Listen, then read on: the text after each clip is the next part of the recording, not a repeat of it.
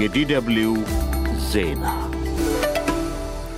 በቅድሚያም ርዕሶቹን እንሆ። የኢትዮጵያ መንግሥት ራሷን የሶማሊላንድ ሪፐብሊክ ብላ ከምትጠራው ግዛት ጋር ያደረገውን የመግባቢያ ስምምነት የኢትዮጵያ የፖለቲካ ፓርቲዎች የጋራ ምክር ቤት እንደሚደግፍ አረጋገጠ። ይሁንና መንግሥት አወዛጋቢ ውሳኔ ላይ ከመድረሱ በፊት ፓርቲዎቹን አለማማከሩን ምክር ቤቱ ተችቷል። የዩናይትድ ስቴትስና የብሪታንያ ጦር ኃይላት የየመንን ሉዓላዊ ግዛት ጥሰው ደቡብ አረባዊቱን ሀገር መደብደባቸው ዛቻ፣ ውግዘት፣ ተቃውሞና ስጋት አስከትሏል። ሁቲዎች ድብደባውን ለመበቀል ሲዝቱ ሩሲያ አውግዘዋለች።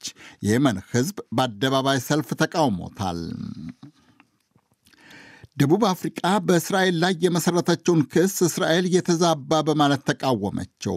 የእስራኤል ባለሥልጣናት ዛሬ ዘሄግ ላስቻለው የዓለም ፍርድ ቤት እንዳሉት ክሱ የተዛባ የጦርነቱ ለኳሽም ሐማስ ነው። ዜናው በዝርዝርም የኢትዮጵያ መንግሥት ራሷን የሶማሊላንድ ሪፐብሊክ ብላ ከምትጠራው የሶማሊያ ግዛት ጋር ወደብ ለመኮናተር ባለፈው ወር የተፈራረመውን የመግባቢያ ስምምነት የኢትዮጵያ የፖለቲካ ፓርቲዎች የጋራ ምክር ቤት እንደሚደግፈው አስታወቀ። ወደብ አልባዋ ኢትዮጵያ ዓለም አቀፍ የሀገረ መንግሥትነት እውቅና ከሌላት ሶማሊላንድ ጋር የመግባቢያ ሰነድ መፈራረሟ የሶማሊያ ፌዴራዊ ሪፐብሊክ መንግሥትን ሲያስቆጣ በዓለም አቀፍ ማኅበራትና መንግሥታት ዘንድ ቅሬታና ስጋት አሳድሯል። የኢትዮጵያ ገዢ ፓርቲ ብልጽግናን ጨምሮ በሀገሪቱ ውስጥ የሚንቀሳቀሱ የፖለቲካ ማኅበራትን የሚያስተናብረው ምክር ቤት ግን ለስምምነቱ ውጤታማነት ሚናችንን ለመወጣት ያለንን ቁርጠኝነት እናረጋግጣለን ብሏል። ይሁንና መንግሥት የመግባቢያ ስምምነቱን በመሰሉ አወዛጋቢ ጉዳዮች ላይ ከመወሰኑ በፊት የፖለቲካ ፓርቲዎችን ጨምሮ ጉዳዩ ከሚመለከታቸው ወገኖች ጋር አስቀድሞ አለመወያየቱን ምክር ቤቱ ተችቷል። የምክር ቤቱ ሰብሳቢ ደስታ ዲንቃ እንዳሉት ምክር ቤቱ ለስምምነቱ ትችታዊ ድጋፉን የሰጠው የምክር ቤቱ ጠቅላላ ጉባኤ ባለፈው ሮብ ባደረገው ስብሰባ በስምምነቱ ይዘት ባስከተለው ውጫዊና ውስጣዊ ስጋቶች ላይ ከተነጋገረ በኋላ ነው። በሀገር ውስጥ ሲነሱ የነበሩ ስጋቶች፣ ተስፋዎች፣ ሁለተኛ በቀጠናው እየተነሱ ያሉ ተቃውሞዎች፣ ድጋፎች እንደዚሁም ደግሞ በዓለም አቀፍ ደረጃ የሚነሱ አስተያየቶችን ሁሉ ግምት ውስጥ ያስገባና ስጋታቸውን የገለጹበት ነገር ነው የነበረው። ከቅርብ ዓመታት ወዲህ በሰራተኞቹ በበጎ ፈቃደኛ ባልደረቦቹና በአምቡላንሶች ላይ የሚፈጸመው ጥቃቶች እንዳማረረው የኢትዮጵያ ቀይ መስቀል ማኅበር አስታወቀ። በትግራይ ክልል ማዕከላዊ ዞን እምባሰኔይቲ ቅርንጫፍ ባለፈው ረቡዕ ማታ ወላድ እናትን ወደ ጤና ተቋም ለማድረስ ጉዞ ላይ በነበረ የቀይ መስቀል አምቡላንስ ላይ በተከፈተ ጥቃት አቶ ወልዱ አረጋዊ የተባሉ የአምቡላንሱ ሾፌር ተገድለዋል። የኢትዮጵያ ቀይ መስቀል ብሔራዊና የክልሎች ሥራ አመራር ቦርድ አባላት ዛሬ ባደረጉት ልዩ ስብሰባ ጥቃትና ግድያውን አውግዘዋል። ባለፉት ሦስት ዓመታት ውስጥ በትግራይ ክልል ብቻ 14 የማኅበሩ ሠራተኞችና በጎ ፈቃደኞች መገደላቸውን ደግሞ የማኅበሩ የኮሚኒኬሽን አገልግሎት ኃላፊ አቶ መስፍን ደረጃ አስታውቀዋል።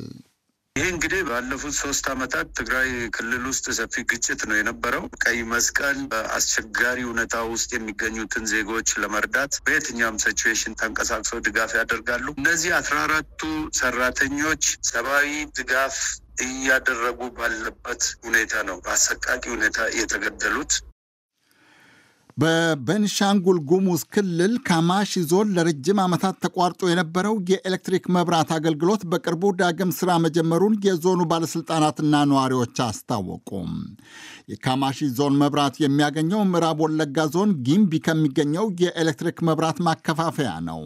ይሁንና በምዕራብ ወለጋ በአጎራባች ዞኖችና ወረዳዎች ውስጥ ለተከታታይ ዓመታት በነበረው ግጭትና ውጊያ ምክንያት የካማሺ ዞን ሕዝብ ለአምስት ዓመት ከመንፈቅ ያክል የኤሌክትሪክ መብራት አገልግሎት ተቋርጦበት ነበረ። የዞኑ ባለሥልጣናትና ነዋሪዎች እንዳሉት የኢትዮጵያ የኤሌክትሪክ አገልግሎት ሰራተኞች ከጊምቢ እስከ ካማሺ የሚገኘውን የኤሌክትሪክ መስመር ጠግነው ሰሞኑን የካማሺ ከተማ የተወሰኑ ወረዳዎች ዳግም መብራት አግኝተዋል። የካማሺ ከተማ ከንቲባ አብደታ ደረሳም የመብራት አገልግሎቱ ዳግም መጀመሩን አረጋግጠዋል። እና አሁን በጥሩ ሁኔታ ነው አገልግሎት እየሰጠ ያለው። መጀመሪያ ላይ ያው ተሰርቶ ሲያልቅ አገልግሎት መስጠት ይጀምራል ሲባል ጊዜ አላመንም አመራሮች ማለት ነው። ማህበረሰቡ ይቅርና እኛም ይበራል ብለን አላስብንም። እንግዲህ መብራቱ መብራት አሁን ከመጣ ጊዜ ጀምሮ ብዙም ችግር የለበትም። ሀያ አራት ሰዓት ነው የሚበራ። ጥሩ አገልግሎት እየሰጠ ነው። በተለይ ፊት ለፊት ያሉት አሁን በጥሩ ሁኔታ እየተጠቀሙበት ነው የሚገኙ የአባይ ወንዝ ደቡባዊ ዳርቻና የዴዴሳ ወንዝ ሸለቆ የሚገኝበት የካማሺ ዞን በትንሽ ግምት ከአንድ መቶ ሺህ በላይ ይኖርበታል። ይህ ዶቸ ቨለ ነው። የዩናይትድ ስቴትስና የብሪታንያ ጦር ኃይላት በየመን ላይ አዲስ የጀመሩት ወታደራዊ ዘመቻ ከተከታዮቻቸው ድጋፍ፣ ከየመኖች የብቀላ ዛቻ፣ ከሩሲያ ደግሞ ውግዘት፣ ከቻይና ማሳሰቢያ ገጥሞታል። የዩናይትድ ስቴትስና የብሪታንያ ጦር ኃይላት ትናንት ሌሊት የየመንን ሉዓላዊ የአየርና የባህር ክልል ጥሰው ርዕሰ ከተማ ሰንዓን፣ ታዒዝን፣ ሆዴይዳህና ሐጃህ ከተሞችና ወደቦችን ደብድበዋል። በርካታ የጦር ጀቶች፣ ተዋጊ መርከቦችና ባህር ሰርጓጅ ጀልባዎች ሳይቀሩ በተካፈሉበት ዘመቻ ስልሳ ታላሚዎች መደብደባቸውን ዩናይትድ ስቴትስ አስታውቃለች። የብሪታንያው መከላከያ ሚኒስትር ጄምስ ሄፔይም የጦር ጀቶቻቸው የየመንን አካባቢዎች መደብደባቸውን አረጋግጠዋል።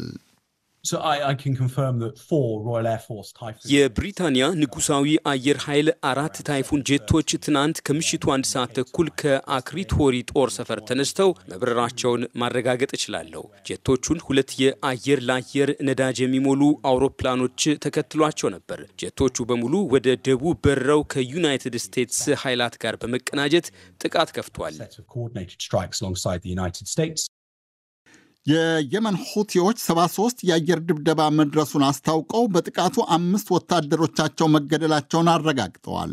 የሁቲዎቹ ጦር ቃል አቀባይ ብሪጌዲየር ጄኔራል ያህያ ሳሪዒ በየመን ሕዝብ ላይ ደረሰ ያሉትን ድብደባ ጦራቸው እንደሚበቀል ዝተዋል።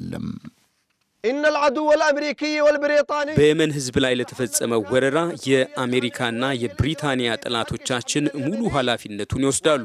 ወረራው ያለ ቅጣት አይታለፍም፣ ያለ አጸፋ ቅጣት አይታለፍም። የየመን ጦር ኃይል ለየመን ለሉዓላዊነቷና ለነጻነቷ የስጋት ምንጭ በሆኑና በምድርም ሆነ በባህር ላይ የሚገኙ የወራሪዎችን ይዞታዎች በሙሉ ይመታል።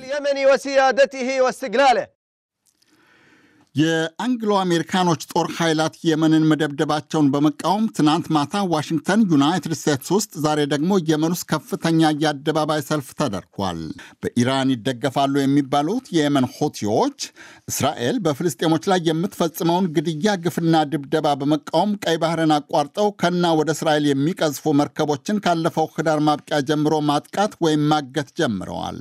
የየመን ሁቲዎች የሚያጠቁት ሁሉንም መርከቦች ነው የሚሉት ዩናይትድ ስቴትስና ተከታዮቿም የሁቲዎቹን ጥቃት የሚከላከል ያሉትን ኃይል አደራጅተው ነበረ።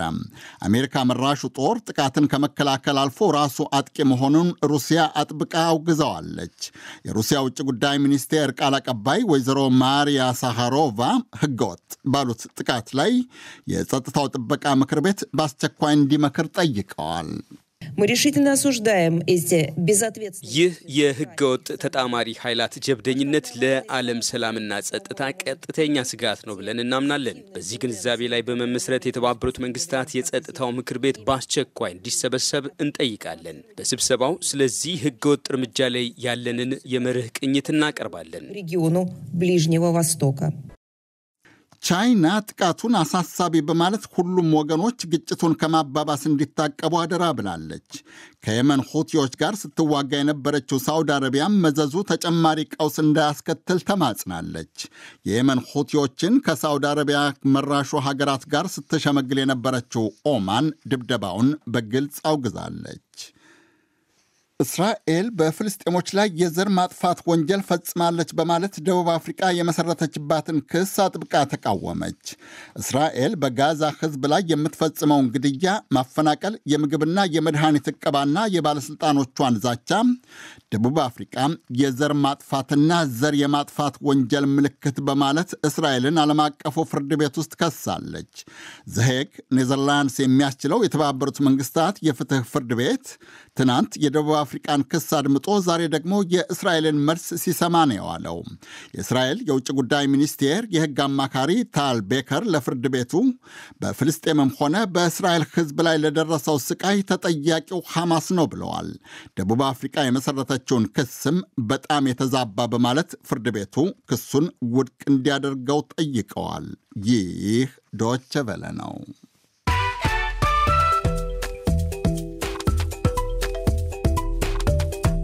ዜናውን ለማብቃት ርዕሶቹን በድጋሜ ላስታውሳችሁ።